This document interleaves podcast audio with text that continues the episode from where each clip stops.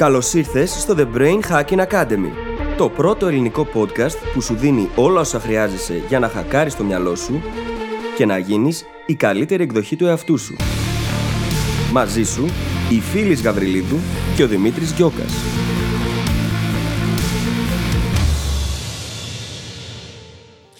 Γεια σου Brain Hacker και καλώς ήρθες σε ένα ακόμα επεισόδιο του The Brain Hacking Academy.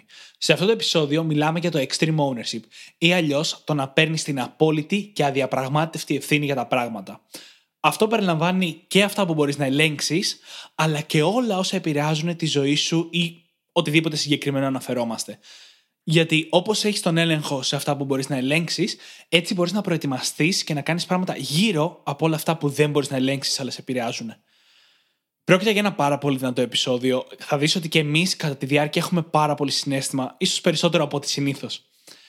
Θα ανακαλύψεις πού ακριβώς εφαρμόζεται το extreme ownership, τι πραγματικά σημαίνει να το εφαρμόζεις και γιατί είναι σημαντικό να παίρνεις την απόλυτη και αδιαπραγμάτευτη ευθύνη τόσο για τα καλά όπως και για τα κακά. Όπως είπα, πρόκειται για ένα πολύ δυνατό επεισόδιο, οπότε σου εύχομαι καλή ακρόαση. Καλησπέρα, φίλης. Καλησπέρα Δημήτρη. Τι κάνεις; Είμαι πολύ καλά μετά από διακοπές και ανυπομονώ. Και εγώ το ίδιο. και εγώ το ίδιο. Αναζωογονήθηκα αρκετά, οφείλω να πω, ξεκουράστηκα. Επίτηδες δεν έκανα τίποτα δύο εβδομάδες. Nice. Και τώρα είμαι πίσω στο παιχνίδι. Ε, εγώ και να ήθελα δεν μπορούσα να κάνω και πολλά γιατί ήμουν σε κάμπινγκ. Οπότε ήταν ωραία φάση, χαλαρή. Τέλεια. Τέλεια. Πάμε λοιπόν κατευθείαν στο θέμα μας για σήμερα. Φύγαμε Δημήτρη, φύγαμε. Λοιπόν, το θέμα μας σήμερα λέγεται στα αγγλικά Extreme Ownership. Στα ελληνικά, περιφραστικά όπως συνήθως, να παίρνεις την ευθύνη στο μεγαλύτερο δυνατό βαθμό, στο μέγιστο βαθμό. Αν είναι δυνατόν την απόλυτη ευθύνη Ακριβώς. για το οτιδήποτε. Δεν ξέρω από πού να ξεκινήσω όμως, Δημήτρη. Με προβληματίζουν οι σημειώσεις που έχουμε κάνει που είναι καταπληκτικές. Ωραία, ωραία. Θα ξεκινήσω με έναν καλύτερο ορισμό του τι είναι, έτσι. Είναι προφανές και όλοι το έχουμε κάποια στιγμή ξανακούσει ότι πρέπει να παίρνουμε ευθύνη για αυτά που μπορούμε να ελέγξουμε. Πολλοί από εμάς και όλοι κάποια στιγμή στη ζωή μας δεν το κάνουμε. Κατηγορούμε κάποιον άλλον, παίρνουμε παραπάνω εύσημα από ό,τι θα έπρεπε για κάτι. Σε γενικές γραμμές συμβαίνει σε όλους. Αλλά το όλο νόημα του να παίρνεις την απόλυτη ευθύνη είναι το να παίρνεις ευθύνη ακόμα και για αυτά που δεν μπορείς να ελέγξεις άμεσα. Να παίρνεις την ευθύνη για όλα όσα επηρεάζουν τη ζωή σου ή την κατάστασή σου, ανεξαιρέτως με το αν τα ελέγχεις άμεσα. Και σαν μια πρώτη λογική για να εξηγήσουμε πώς ακριβώς δουλεύει αυτό, είναι ότι και ό,τι δεν μπορείς να ελέγξεις, μπορείς να προετοιμαστείς για αυτό. Μπορείς να το προβλέψεις, μπορείς να το χειριστείς, μπορείς να το δοκιμάσεις από μια διαφορετική οπτική γωνία. Αυτό ισχύει για τα παντα Οπότε, ό,τι δεν μπορείς να ελέγξεις άμεσα, μπορείς να κάνεις κάτι γι' αυτό έμεσα. Και αυτό είναι κομμάτι της απόλυτης ευθύνης. ναι. Και ξέρεις για μένα, extreme ownership σημαίνει παίρνω την απόλυτη, αδιαπραγμάτευτη ευθύνη για όλα και αυτό σημαίνει πως πάω να είμαι θύμα. Ναι. Γιατί όταν κατηγορούμε κάτι ή κάποιον έξω από εμάς, αυτό μετατοπίζει τη δύναμη. Βασικά παραχωρεί την ίδια μας τη δύναμη. Ναι. Που σημαίνει ότι δεν μπορούμε να επηρεάσουμε καμία κατάσταση. Και τότε είναι που θυματοποιούμε τον εαυτό μας. Όταν όμως νιώθεις θύμα, πραγματικά δεν μπορείς να αντιδράσεις σε τίποτα και να κάνεις οτιδήποτε. Ναι. Και αυτό είναι το χειρότερο από όλα. Αυτό είναι το πιο επικίνδυνο και τοξικό. Όταν δεν παίρνουμε την απόλυτη ευθύνη για τα πράγματα, ακόμα και αν δεν περνάνε από το δικό μας χέρι, μετατρέπουμε το, τους εαυτούς μας σε θύματα και δεν μπορούμε στην ουσία να δούμε πέρα από αυτό το κουτί. Ναι. Και αυτό είναι προβληματικό για πάρα πολλούς από εμάς. Μμμ. Και εδώ δύο πράγματα. Ένα, νομίζω ότι το χειρότερο είναι όταν δεν νιώθουμε λες και είμαστε θύματα, αλλά παρόλα αυτά δεν παίρνουμε την ευθύνη για τα πράγματα. Γιατί εκεί είμαστε κλειδωμένοι σε κάτι που θα έλεγα έναν παραλογισμό, όπου δεν επιτρέπουμε στον εαυτό μας να ξεφύγει. Δεν νιώθουμε την ανάγκη για παραπάνω ownership, γιατί δεν νιώθουμε θύματα, αλλά στην πραγματικότητα δεν παίρνουμε την ευθύνη. Και το δεύτερο που θέλω να πω πάνω σε αυτό το πλαίσιο είναι ότι όλοι μας έχουμε ανθρώπους και ήδη το έχουμε κάνει κάποια στιγμή στη ζωή μας. Θα λέμε πω πω όλο στραβά μου τυχαίνουνε. Ή πραγματικά τι είναι όλα αυτά που μου συμβαίνουν. Και μερικές φορές κάποια πράγματα μας συμβαίνουν. Και εννοείται δεν θα μιλήσω για καμία ακραία, πραγματικά ακραία περίπτωση. Έτσι. Αλλά στη συντριπτική πλειοψηφία των περιπτώσεων, αυτά που μας συμβαίνουν θα μπορούσαμε κάπως, με κάποιο τρόπο να τα είχαμε προβλέψει, να τα είχαμε προλάβει, να έχουμε προετοιμαστεί για αυτά. Και αυτό είναι κομμάτι της απόλυτης ευθύνης. Αυτό δεν σημαίνει βέβαια ότι είμαστε υποχρεωμένοι να αισθανόμαστε τύψεις που δεν μπορούμε να προβλέψουμε ακραία γεγονότα στη ζωή μας. Έτσι. Ένα παράδειγμα, ας πούμε, είναι η κρίση που χτύπησε την Ελλάδα πριν από κάποια χρόνια. Αυτό δεν ήταν κάτι το οποίο μπορούσαμε να προβλέψουμε. Εκείνο όμως που μπορούμε να ελέγξουμε και να πάρουμε την απόλυτη ευθύνη του είναι τον τρόπο με τον οποίο το διαχειριζόμαστε. Το τι κάνουμε σε σχέση με αυτό. Το πώς χειριζόμαστε εμείς τον ίδιο μας τον εαυτό. Δεχόμαστε την κατάσταση ως έχει και απλά προσπαθούμε να προσαρμοστούμε και να τα βγάλουμε πέρα όπως όπως, ή από την άλλη, μπορεί να έχουμε την τηλεόραση όλη μέρα ανοιχτή και να ακούμε διάφορα πράγματα τα οποία ναι. μας επηρεάζουν αρνητικά, ή να την κλείσουμε και να πούμε: Ωραία, εγώ σε αυτή την κατάσταση, όποια και αν είναι τώρα, πήραμε την κρίση σαν παράδειγμα, τι μπορώ να κάνω για να δημιουργήσω μια πραγματικότητα η οποία με εξυπηρετεί πια; Mm-hmm. Μπορώ μέσα από αυτή την κρίση, μέσα από αυτή την κατάσταση, εγώ να αλλάξω πράγματα σε μένα; Τι μου μαθαίνει; Mm-hmm. Πώς μπορώ εγώ να εξελιχθώ μέσα σε αυτό; Μέσα σε αυτό. Όχι ναι, ναι παρά ναι, αυτό. Έχεις απόλυτο δίκιο. Σε ένα βιβλίο που διαβάζω αυτή τη στιγμή, το Rocket Fuel του Gino Wickman, αν δεν κάνω λάθος, μιλάει για μια ιστορία μιας κατασκευαστικής εταιρείας στην Αμερική, η οποία χτυπήθηκε από την κρίση όπως όλοι. Και πήραν την απόφαση, και εδώ μπαίνει έτσι η έννοια της πήραν την απόφαση να μην μειώσουν το προσωπικό ούτε στο ελάχιστο. Mm-hmm. Γιατί σκεφτήκανε ότι, κοίτα να δεις, η κρίση δεν θα μείνει για πάντα και εμείς θα είμαστε σε θέση να ανακάμψουμε πολύ πιο γρήγορα αν κρατήσουμε το δυναμικό μας.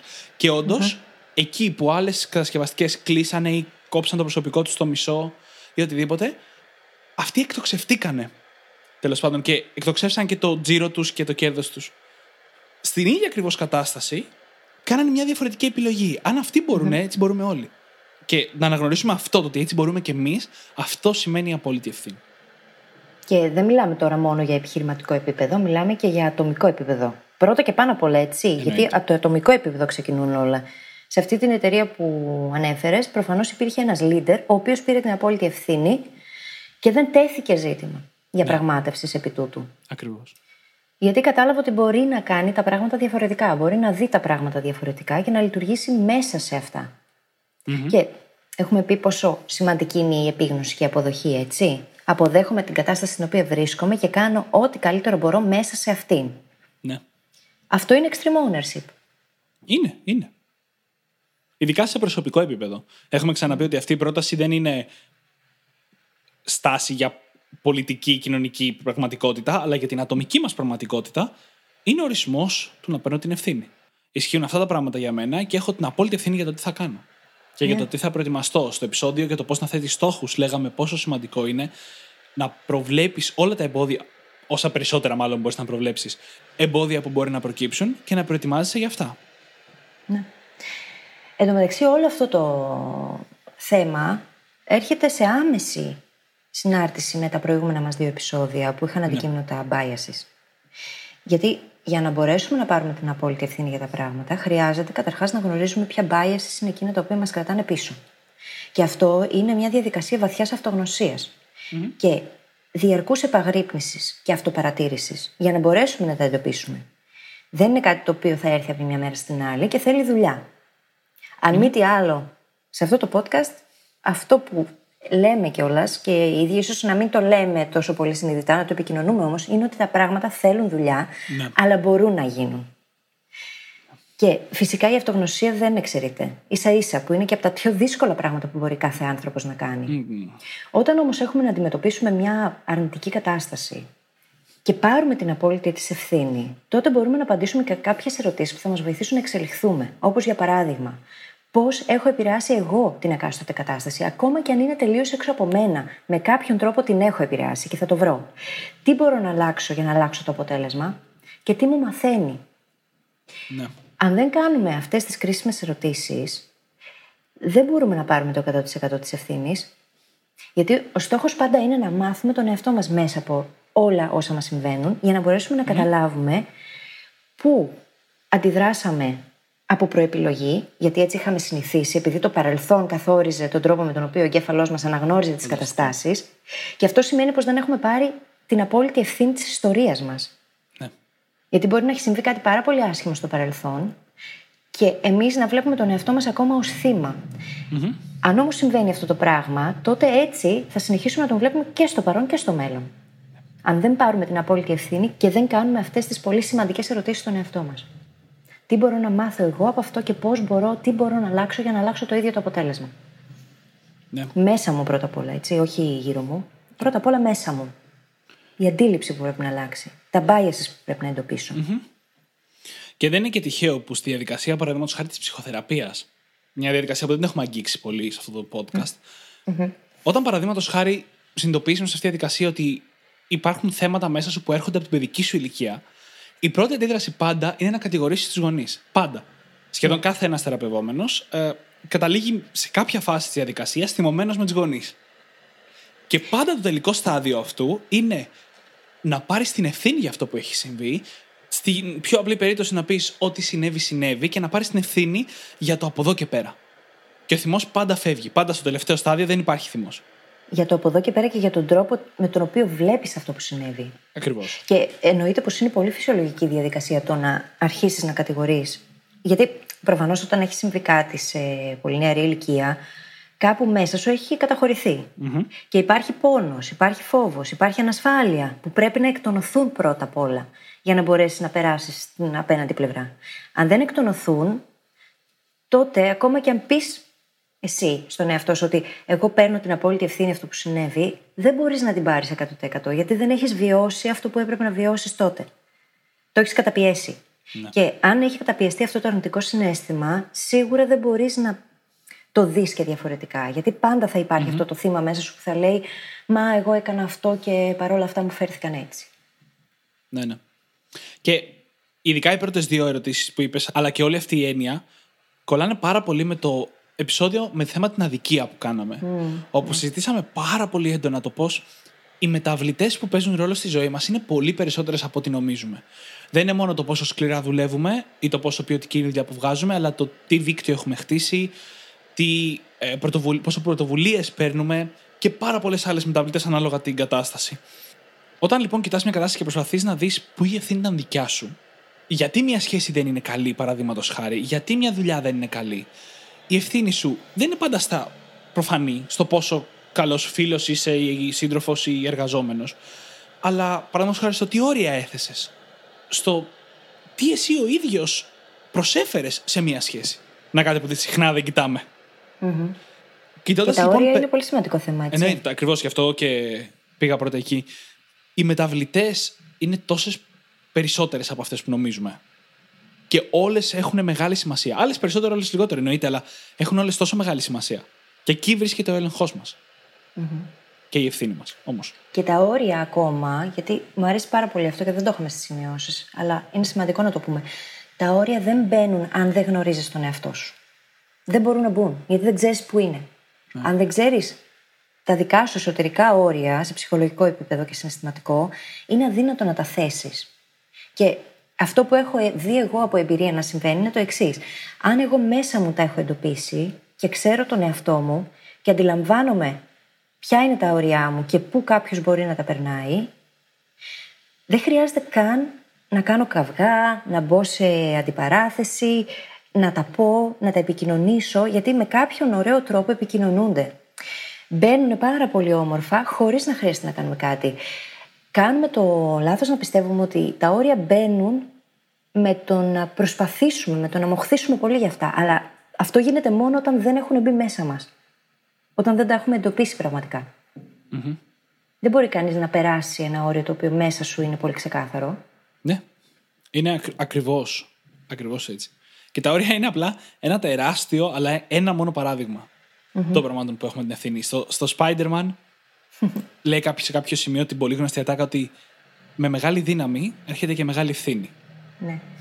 Όλα αυτά που συζητάμε σε αυτό το podcast γενικότερα, με το mindset, με όλες αυτές τις τεχνικές, με, το, με τα biases, ό,τι, ό,τι συζητάμε και ό,τι μπορούμε να χτίσουμε για τον εαυτό μας, μας δίνει μεγαλύτερη δύναμη. Θέλω να αντιστρέψω την ατάκα και να πω επίσης πως με τη μεγάλη ευθύνη έρχεται πολύ, πολύ μεγάλη δύναμη. Και αυτό είναι το αντικείμενο του επεισόδου μας σήμερα. Ναι. Γιατί στην ουσία, παίρνοντας την απόλυτη ευθύνη, αναγνωρίζεις τη δύναμη του ίδιου σου του εαυτού. Και αυτό κανένας δεν μπορεί να το στερήσει από κανέναν, αν όντως το έχει κατακτήσει μέσα του. Αυτό ξαναπες το άλλη γιατί είναι εκπληκτικό. με μεγάλη ευθύνη, με τη μεγάλη ευθύνη, έρχεται πολύ μεγάλη δύναμη. Ναι. Όπως εσύ είπες, γίνεσαι το αφεντικό του εαυτού σου. Ναι. Και δεν είναι κανείς άλλος το αφεντικό σου μετά. Όταν παίρνεις την ευθυνη Και μάλιστα, όταν πήγαμε να το αντικρούσουμε αυτό πριν, επιχειρηματολογώντας, ως ότι. Αλλά υπάρχουν καταστάσεις που δεν σου δίνουν την ελευθερία. Αφεντικά που θέλουν να σε ελέγχουν και όχι να σε αφήσουν ελεύθερο, ας πούμε. Είναι δικιά σου ευθύνη το ότι επιλέγεις να μείνεις σε αυτό το χώρο. Και το έχουμε πει λίγο πιο μαλακά σε παλιά επεισόδια, το πώς είναι λίγο δικιά μας ευθύνη όταν μένουμε σε μια δουλειά που δεν μας κάνει, σε μια σχέση που δεν μας κάνει, σε μια τοξική φιλία που δεν μας κάνει. Αλλά σήμερα θα το δούμε πολύ πιο σκληρά. Είναι 100% κομμάτι της ευθύνης μας. Γιατί η ευθύνη της ζωής μας. την απόλυτη ευθύνη για αυτά που λέμε. ναι.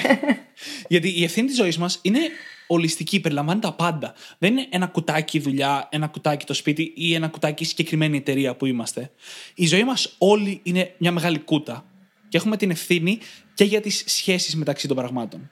Αυτό πάει πάρα πολύ, ας πούμε, σε πάρα πολύ κόσμο που δυσκολεύεται με το work-life balance, με την ισορροπία ανάμεσα στη δουλειά και στην προσωπική ζωή. Είναι δικιά μας η ευθύνη και σε αυτό. Δεν είναι ούτε το αφεντικό που απαιτεί από εμάς να δουλεύουμε 15 ώρες, ούτε το άντρα μας ή της γυναίκας μας που θέλει να είμαστε στο σπίτι περισσότερο από όσο μπορούμε. Είναι δικιά μας ευθύνη. Αυτό το παρατήρησα πολύ πρόσφατα στον εαυτό μου. Και παρατήρησα το εξής. Πόσο πολύ έβαζα τον εαυτό μου στη διαδικασία να δουλεύει αδιάκοπα, ασταμάτητα και να κουράζεται. Και έλεγα στον εαυτό μου μέχρι να το συνειδητοποιήσω και το έλεγα και σε σένα και το έλεγα και σε άλλους φίλους μου γιατί το κάνω αυτό; Ενώ λέω ότι θέλω να γίνουν τα πράγματα λίγο πιο χαλαρά, εγώ με κάποιον περίεργο τρόπο βρίσκομαι πάλι να έχω ένα σωρό πράγματα στη λίστα μου και να πρέπει να κάνω ένα σωρό πράγματα τέλος πάντων όλη μέρα. Και συνειδητοποίησα τελικά πως την απόλυτη αδιαπραγμάτευτη ευθύνη την έχω εγώ. Και ότι εγώ καλούμε να πω όχι στον εαυτό μου. Να. Και να του δώσω το ελεύθερο να κάνει διακοπές, να κάνει όλα εκείνα τα πράγματα που θέλει πραγματικά να κάνει να χαλαρώνω μέσα στη μέρα. Γιατί, κακά τα ψέματα, δεν μπορούμε να είμαστε όσο αποτελεσματικοί θέλουμε, αν δεν επιτρέπουμε στον εαυτό μας να είναι σε diffuse mode. Είναι αδύνατον. Ναι. Δεν θα είναι ποτέ. Γιατί η δημιουργικότητα για να λειτουργήσει χρειάζεται χαλάρωση και χρειάζεται χρόνο. Χρειάζεται το μυαλό του χρόνου του για να αναπνέει ελεύθερα και να μπορεί να σκέφτεται και να δημιουργεί. Δεν θα έρθει αν εγώ αυτό μαστιγώνομαι όλη την ημέρα. Και την απόλυτη ευθύνη την έχω εγώ γι' αυτό. Οπότε είδα πράγματα τα οποία έπρεπε να κάνω για να αλλάξει αυτό το πράγμα. Είχαμε βάλει μια τάκα στο Instagram, νομίζω στο Brain Hacking Academy, η οποία έλεγε ότι κανείς δεν μπορεί να σε καβαλήσει αν δεν έχεις σκύψει εσύ πρώτος. Έτσι είναι. Ακόμα και ο ίδιος ο εαυτός, έτσι. Ακριβώς, ακριβώς. Εννοείται. Ναι. Μα έχουμε πει ότι η σχέση μας με τον ίδιο μας τον εαυτό σε πάρα, πάρα πολλά επίπεδα μοιάζει με τη σχέση μας με άλλους ανθρώπους. Ξέρεις γιατί το αναφέρω αυτό το παράδειγμα. Γιατί για πάρα πολλούς από εμάς η αυτοαξία μας ορίζεται με βάση το αποτέλεσμα, με βάση το πόσο πολύ δουλεύουμε ναι, και τι κάνουμε. Ναι, ναι. Αλλά δεν είναι αυτό που καθορίζει την αυτοαξία μας. Δεν είναι αυτό. Και αν δεν μάθουμε τον εαυτό μας για να αναγνωρίσουμε ποια είναι η πραγματική του αξία, θα συνεχίζουμε να το βλέπουμε έτσι. Ναι. Μου αρέσει μια τάκα που έχω ακούσει πολύ πολύ καιρό πριν, οπότε μπορεί να μην την λέω ακριβώς σωστά, αλλά είμαστε ταυτόχρονα όλες μας οι σκέψεις, τα συναισθήματα, οι πράξεις, οι φόβοι, οι αξίες, όλα αυτά και τίποτα από αυτά Το οποίο βασικά σημαίνει ότι δεν είμαστε κανένα από αυτά συγκεκριμένα. Δεν είμαστε ούτε ο θυμός που μπορεί να νιώθουμε συχνά, ούτε η επιτυχία μας η επαγγελματική. Δεν είμαστε κάποιο από αυτά, αλλά όλα αυτά μαζί που είναι ένα συνεχές μεταλλασσόμενο σύστημα Αυτά αποτελούν το ποιοι είμαστε. Και αλλάζουν, αλλάζουν συνέχεια. Αξίες μπαίνουν, αξίες φεύγουν, φόβοι μπαίνουν, φόβοι φεύγουν. Καλά, θετικά, όλα μπαίνουν, συνέχεια. Και αυτό είμαστε εμείς. Το, το θέμα είναι ότι ταυτιζόμαστε με πολλά από αυτά και η ταύτιση αυτή είναι το θέμα. Ακριβώς. Η ταύτιση αυτή δημιουργεί τα προβλήματα. Εννοείται πως όλα αυτά είναι κομμάτια μας. Το θέμα είναι γιατί να ταυτίζομαι με το θύμα μέσα μου. Ναι. Γιατί να μην το δω διαφορετικά. Γιατί να μην πάρω την απόλυτη ευθύνη για αυτό το πράγμα που μου συνέβη, ό,τι και αν ήταν. Και να δω εγώ πώς το επηρέασα και πώς μπορώ να το επηρεάσω μέσα μου και γύρω μου από εδώ και περα Και η απόλυτη ευθύνη και η αδιαπραγμάτευτη ευθύνη ξεκινάει από το να παραδεχόμαστε τα λάθη μας. Τι λες τώρα; Το οποίο ξεκινάει από το να τα παρατηρούμε. Για άλλη ναι. μια φορά, η επίγνωση είναι το πιο σημαντικό πράγμα. Η επίγνωση και η αυτογνωσία και οι ερωτήσεις που ανέφερες νωρίτερα βοηθούν ακριβώς σε αυτό να αποκτήσεις επίγνωση. και εν τέλει αυτογνωσία. Μετά όμως που τα παρατηρήσεις τα λάθη, είναι πάρα πάρα πολύ σημαντικό βήμα το να τα παραδεχτείς. Και πολλά από τα biases που αναφέραμε στα προηγούμενα, στο πρώτο τελευταίο και στο πρώτο τελευταίο επεισόδιο, θέλουν να σε εμποδίσουν να το κάνεις. Το μυαλό δεν θέλει να νιώθει άσχημα για τον εαυτό του. Το μυαλό θέλει να τελειώνει με τα θέματα. Ο ίδιος ο εγκέφαλος θα προσπαθήσει να σε κάνει να μην αναλάβεις την ευθύνη. Γιατί αγαπάει πάρα πάρα πολύ τη συνήθεια; Δεν θέλει να το ξεβολεύεις. Ακόμα και αν η κατάσταση είναι αρνητικότατη, αποτελεί συνήθεια για το μυαλό. Είναι comfort zone. Βολεύεται μέσα σε αυτήν. Και σε κάτι εξυπηρετεί ταυτόχρονα.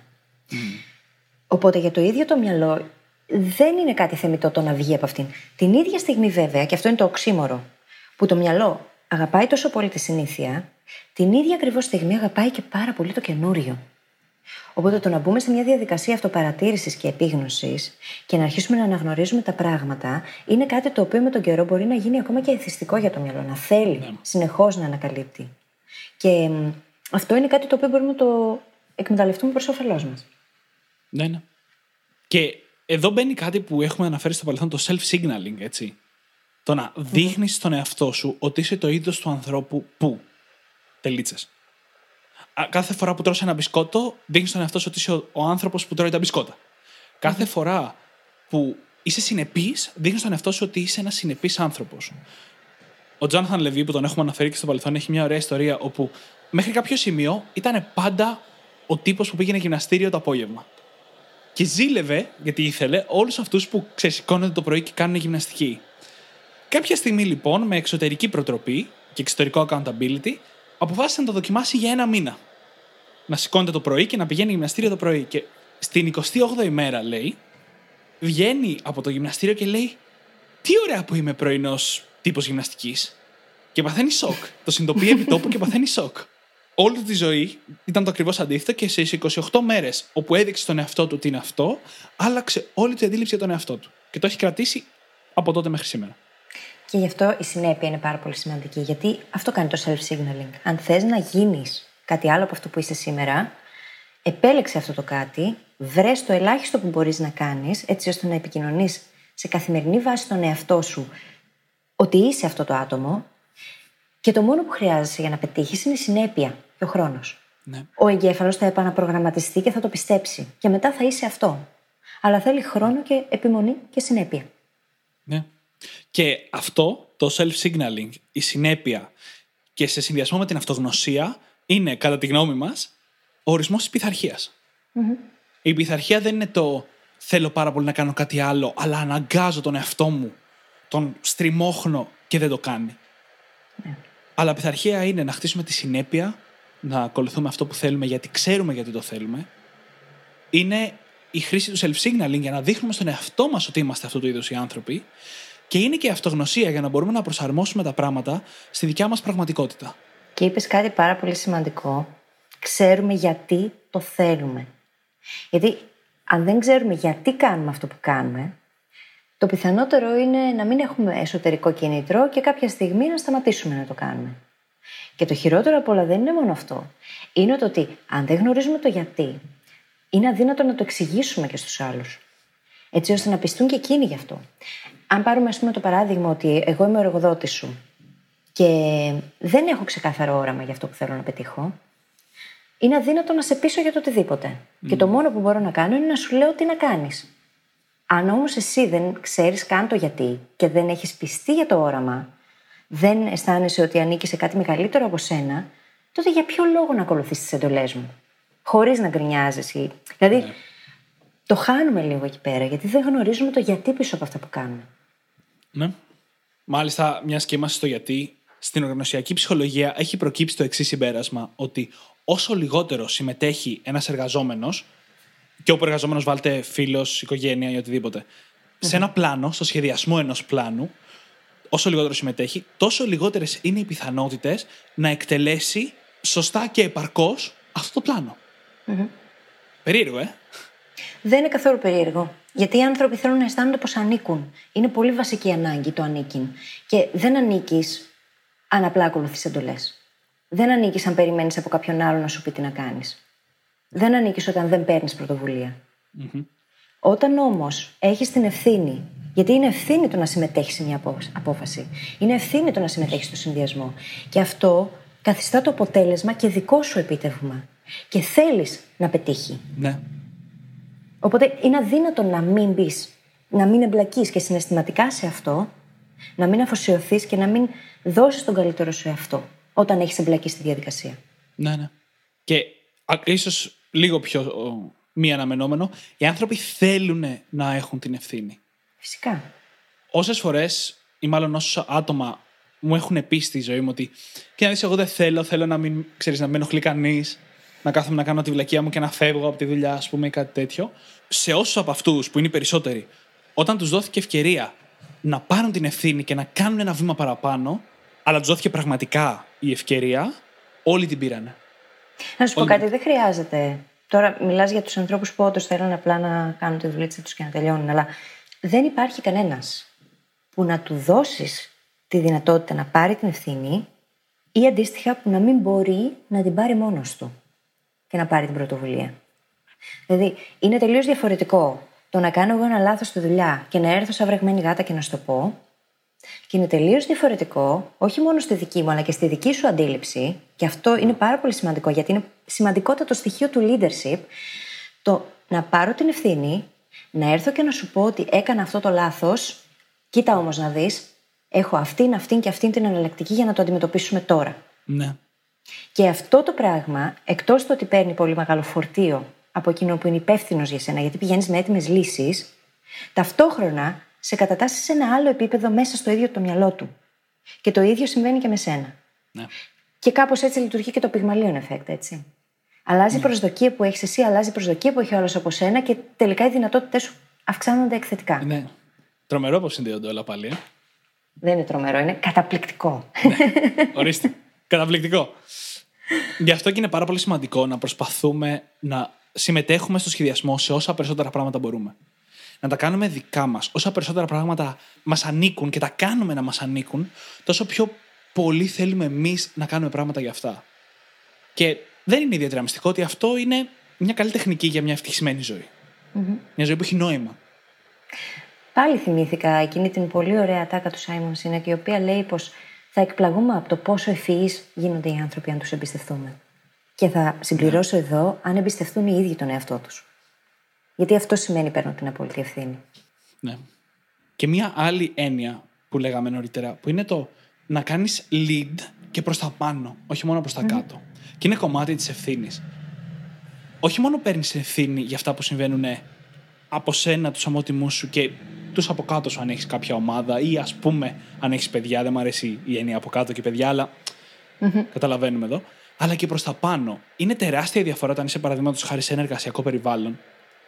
Αντί να πας σε κάποιον και να τον ρωτήσεις τι να κάνεις, τι θα έπρεπε να κάνεις, να πας και να πεις: Εγώ πιστεύω ότι πρέπει να κάνουμε αυτό. Ή έχουμε δύο επιλογές, κατά τη γνώμη μου, αυτή και αυτή. Η αίσθηση της πρωτοβουλίας και του ownership που παίρνεις με αυτόν τον τρόπο είναι συγκλονιστική. Και έχω ακούσει πολύ κόσμο να λέει: Είμαι στη δουλειά, τελείωσα τις δουλειές μου και αντί να κάθομαι, πηγαίνω και ρωτάω το αφεντικό μου τι να κάνω. Πολλοί κόσμοι δεν το κάνει αυτό γιατί δεν ανταμείβομαι γι' αυτό. Mm-hmm. Σκέψου πόσο μεγάλη διαφορά θα έκανε το να πήγαινες και να έλεγες: Πιστεύω ότι το επόμενο βήμα που πρέπει να γίνει είναι αυτό. Εκεί να δεις τι αξία θα έπαιρνες. Φυσικά και αυτό ακριβώς είναι και ο ορισμός του going the extra mile. Το να κάνεις πάντα εκείνο το extra που κανένας άλλος δεν κάνει. Γιατί αυτό είναι που προσθέτει και αυτό που είναι που εκθετικά σου φέρνει τελικά και τα αποτελέσματα που θέλεις να δεις. Ναι. Πρώτα μέσα σου, έτσι. Πρώτα μέσα σου. Γιατί αν περιμένουμε να ανταμυθούμε πρώτα απ' έξω για να κάνουμε το οτιδήποτε, έχουμε χάσει το παιχνίδι. Δεν γίνεται έτσι, δεν λειτουργεί έτσι το σύστημα και ο κόσμος. Χρειάζεται πρώτα να δείξεις την αξία σου για να την πάρεις μετά πίσω. Δεν συμβαίνει ποτέ το αντίθετο. Και ένας βασικός πυλώνας του extreme ownership είναι να μπορέσουμε να ελέγξουμε το εγώ μας. Το οποίο εγώ μας είναι αρκετά επικίνδυνο. Έτσι. Χρειάζεται να ελέγξουμε το εγώ μας για να μπορέσουμε να παραδεχτούμε τα λάθη μας. Αυτό είναι προφανές. Όταν δεν μπαίνεις στη δουλειά από το αφεντικό σου αυτά που θέλεις, μια αύξηση, μια προαγωγή, είναι δικιά σου ευθύνη. Δεν φταίει εκείνος. Αλλά σκέψου πόσο δύσκολο είναι στο εγώ να γυρίσεις και να το πεις αυτό. Από το να κατηγορήσει κάποιον άλλον. Είναι αυτό που λέγαμε το Εγώ πέρασα το μάθημα, αλλά ο καθηγητής με εκοψε Είναι πολύ δύσκολο για το εγώ μας να το δεχτεί αυτό. Και- Μπορώ να αντιστρέψω λίγο το παράδειγμά σου και συγγνώμη που σε διακόπτω. Εννοείται, εννοείται.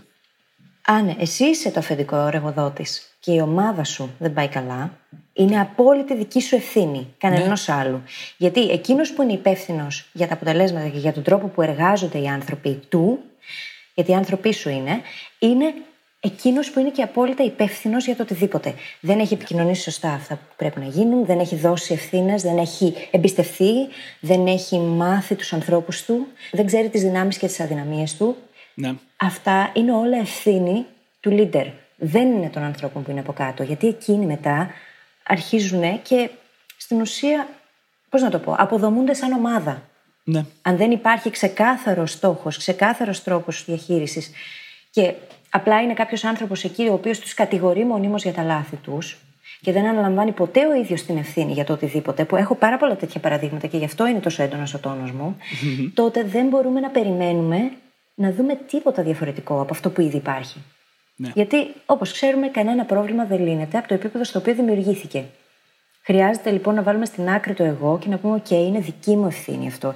Εσύ έκανες λάθος, αλλά είναι δική μου ευθύνη. Εγώ πώς το προκάλεσα; Πώς σε οδήγησα στο να κάνεις αυτό το λάθος; Μήπως δεν σου εξήγησα σωστά τι χρειάζεται; Μήπως δεν σε εμπιστεύτηκα αρκετά; ναι. Μήπως σε φόβησα; Και σε καθεστώς φόβου εννοείται πως ο εγκέφαλος κάνει πολύ περισσότερα λάθη; Όλα αυτά τα μήπως τα ωραία, τα οποία είναι πολύ σημαντικά όμως να τα αναγνωρίσουμε, είτε είμαστε εμείς οι εργοδότες είτε είμαστε οι υφιστάμενοι.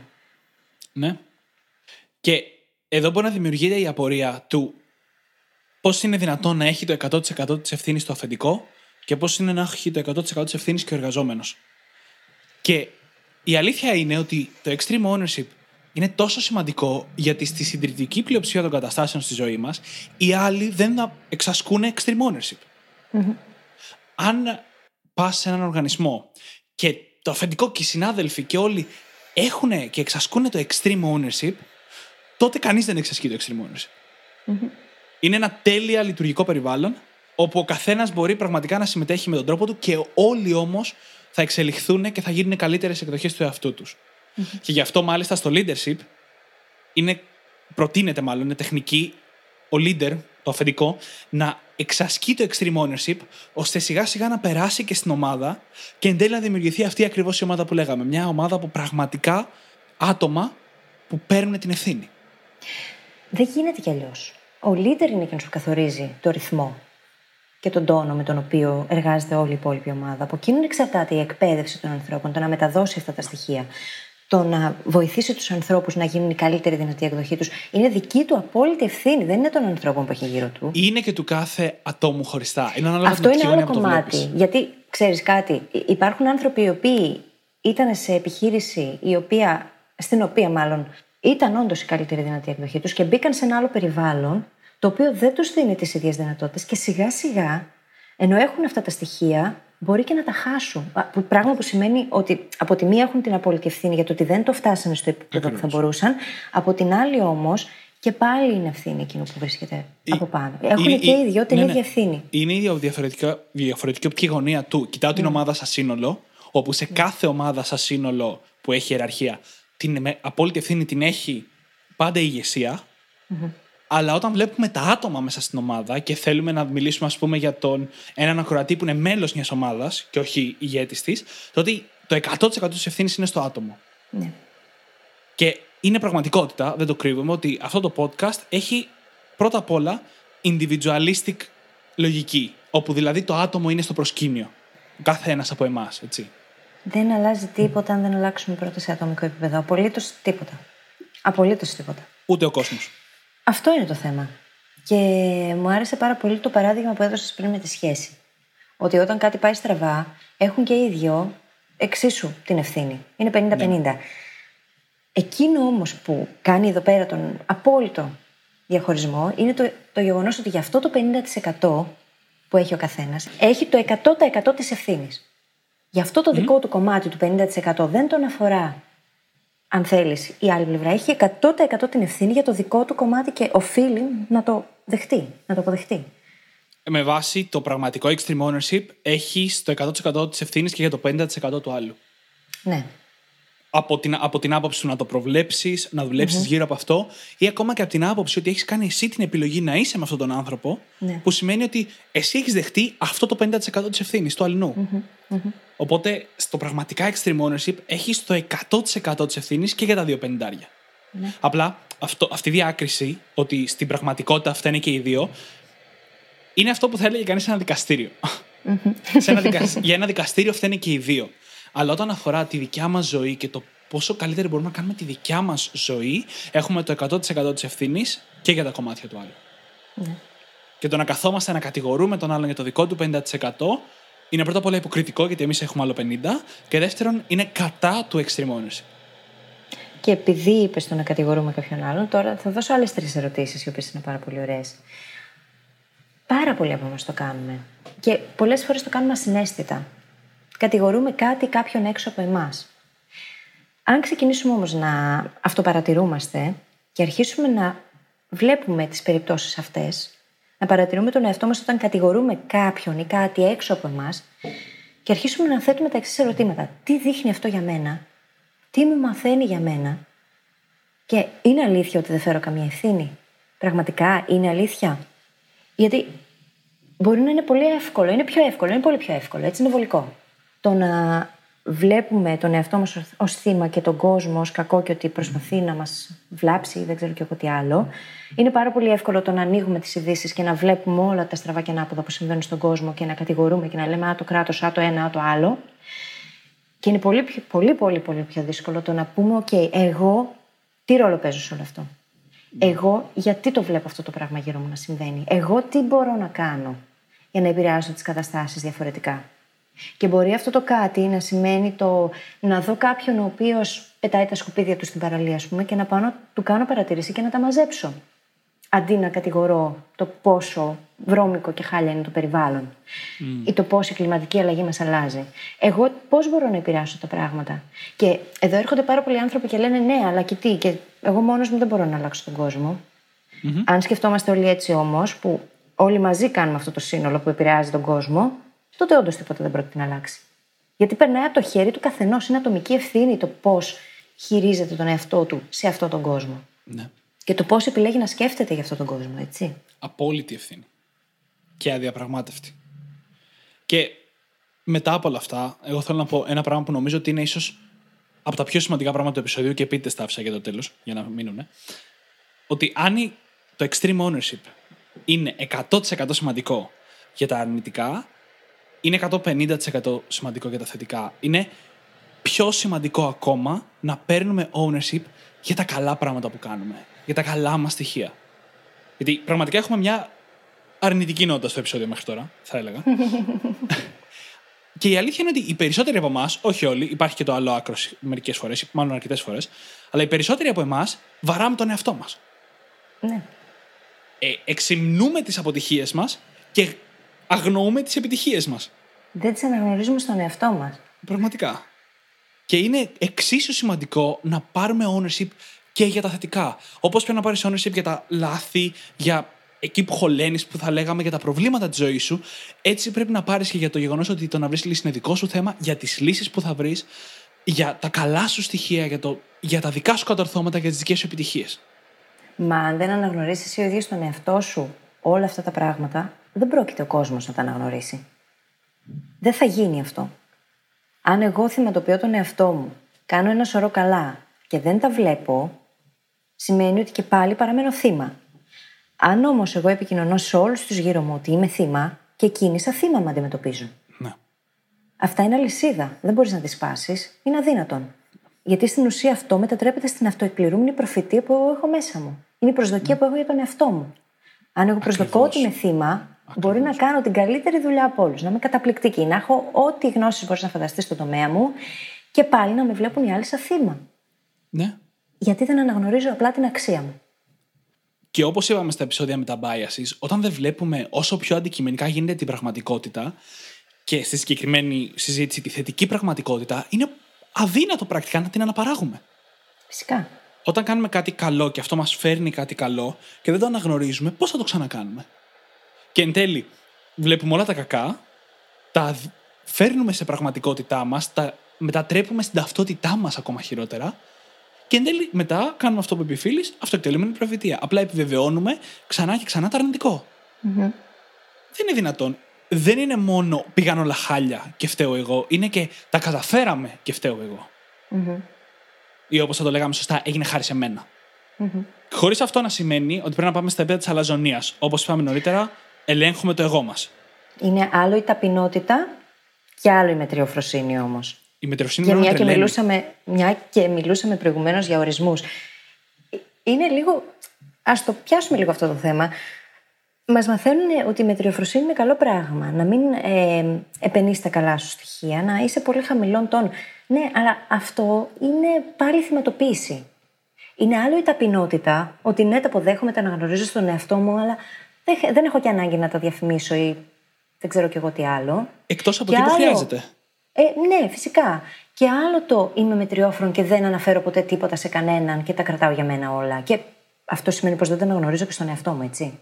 Είναι άλλο το ένα και άλλο το άλλο. Το χειρότερο με τη μετριοφροσύνη δεν είναι μόνο το πώ πουλάς τον εαυτό σου προς τα έξω, που είναι καταστροφικό. Είναι και το ότι νιώθεις άσχημα όταν θες να αναγνωρίσεις πράγματα στον εαυτό σου. Αυτό. Και αυτό με ενοχλεί πάρα πολύ. Μπορεί Ακόμα να και με- μόνος σου με τον καθρέφτη σου, έτσι.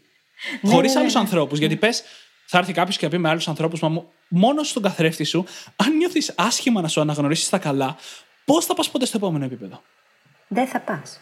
Δεν θα πας. Ορίστε. Και αυτό είναι τελεσίδικο. Δεν θα πας. Απλά. Το θέμα ε, είναι το εξής. Όταν κάνουμε όλη αυτή την ε, αυτογνωσία, την αυτοπαρατήρηση και έχουμε επίγνωση των πραγμάτων, μετά τα πράγματα μπορούν να γίνουν πολύ πιο απλά και εύκολα. Γιατί κάνοντας αυτή την αυτοπαρατήρηση, αναγνωρίζοντας τα στοιχεία αυτά που υπάρχουν μέσα μας ήδη, και όλα τα καλά και όλα τα αρνητικά, έτσι ώστε να μπορούμε να αλλάξουμε οτιδήποτε δεν μας εξυπηρετεί πια, τότε στην ουσία αυτό που χρειάζεται απλά να κάνουμε είναι να απλοποιήσουμε τα πράγματα.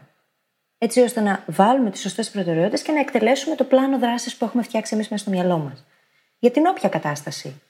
Και για να μπορέσουμε να φτάσουμε σε αυτή την απλοποίηση, και σε αυτό μπορεί να βοηθήσει πάρα πολύ και ο κανόνας 80-20 που έχουμε συζητήσει στο παρελθον έτσι.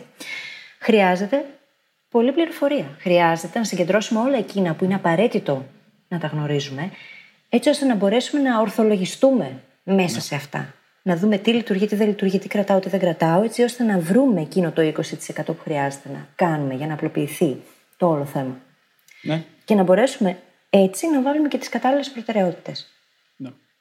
Ναι. Και πάνω σε αυτό θα πω και το εξής. Αν έχουμε κάνει όλη αυτή τη διαδικασία και η απόφαση που έχουμε πάρει είναι πάρα πολύ οργανωμένη, ορθολογική και συνοχική, δεν την αμφισβητούμε ποτέ. Απλά πάμε και εκτελούμε. Γιατί και αυτό είναι συνέπεια, έτσι. Αν εγώ έχω αποφασίσει ότι θέλω να γίνω πρωινός τύπος στο γυμναστήριο και έχω πάρει την απόφαση μετά από σκέψη, μετά από παρατήρηση και έχω δει ότι αυτό το θέλω και αυτό είναι κάτι το οποίο με εξυπηρετεί και από άποψη υγείας, ψυχολογίας, απόδοσης μέσα στη μέρα ενέργειας, παίρνω την απόφαση και την εκτελώ χωρίς αμφισβήτηση. Αλλά πρέπει πρώτα να έχεις περάσει από το στάδιο της αυτογνωσίας, όπου έχεις Φυσικά. συνειδητοποιήσει ότι ταιριάζει σε Φυσικά. σένα και στη ζωή σου. Είναι πάρα Εξού πολύ και ο σημαντικό. ορθολογισμό και η συγκέντρωση της πληροφορίας. Δηλαδή, Ακριβώς. Α μην το πάρουμε σαν πληροφορία η οποία είναι γνώση απλά. Μπορεί να είναι πράγματα τα οποία χρειάζεται να μελετήσουμε μέσα στην καθημερινότητά μας, στον εαυτό μας, στη δουλειά μας, να δούμε τι βολεύει, τι δεν βολεύει στο πρόγραμμα. Σε κάθε περίπτωση όμως να είναι μια απόφαση που έχει πάρθει μετά από λογική σκέψη και όχι βιαστικά. Οι καλύτερες αποφάσεις είναι εκείνες που τις παίρνουμε δίνοντας χρόνο στον εαυτό μας 100%. και μετά όμως εκτελούμε 100%. Γιατί είμαστε τόσο 100%. σίγουροι για αυτές.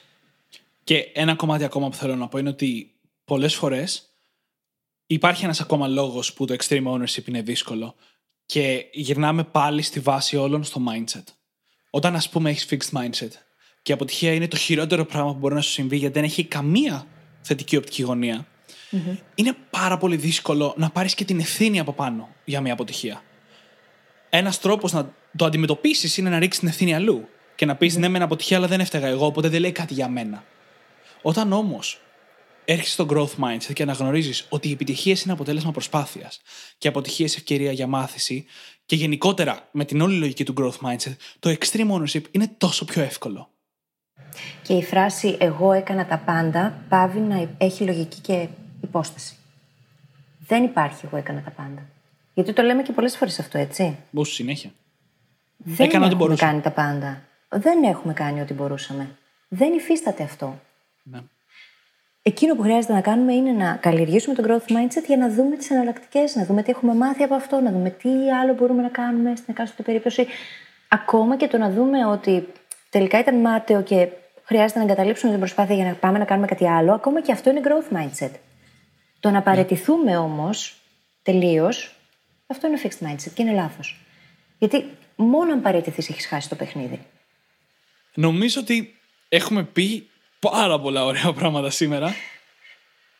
Νομίζω ότι βγάλαμε πολύ πόνο, Δημήτρη. Ε, εγώ στο λέω, είχα συνέστημα σήμερα. Πιο πολύ από Ναι. πολλές άλλες φορές. Ναι, ναι, όχι. Είναι το σιγή. θέμα. Γενικά τα θέματα των τελευταίων Ναι. επεισοδίων, επειδή είναι τόσο βαθιά και ψυχολογικά και έχουν να κάνουν και με την αυτογνωσία μας και μιλούν φυσικά σε όλους, γιατί ποτέ δεν διδάσκεις κάτι το οποίο δεν Ναι, θες ναι. και εσύ ο ίδιος να Ναι, μάθεις ξεκάθαρα. καλύτερα. Ε, Σαφώς και έχουν πολύ πιο έντονη συναισθηματική φόρτιση, γιατί εμένα προσωπικά Ναι. με νοιάζει και ξέρω ότι νοιάζει και σένα. Το να μπορέσουν και άλλοι άνθρωποι να τα αναγνωρίσουν μέσα τους και να πούνε: Οκ, ναι, θα πάρω εγώ την απόλυτη ευθύνη και θα δω πώς μπορώ από εδώ που είμαι να αλλάξω τα πράγματα και να αλλάξω τη ζωή μου. Και, και όπως πάντα, δεν είναι ότι εγώ και οι φίλοι σε έχουμε πάρει 100% την απόλυτη ευθύνη. Σε καμία περίπτωση όμως. Είναι διαδικασία αυτό. Είναι Ναι. Και διαδικασία. η συγκεκριμένη είναι αέναη κιόλας. Εννοείται. Εννοείται. Δεν σταματάει ποτέ. Και αυτό είναι το ωραίο. Νομίζω ότι αν δεν υπήρχε αυτό, δεν θα είχε λόγο η ζωή. Ναι. Σκέψου να ήταν όλα τέλεια. Όλα ιδανικά και φανταστικά. Α, άμα όλα είναι τέλεια, τίποτα δεν Τι είναι θα τέλειο. κάνουμε. Ε, ναι.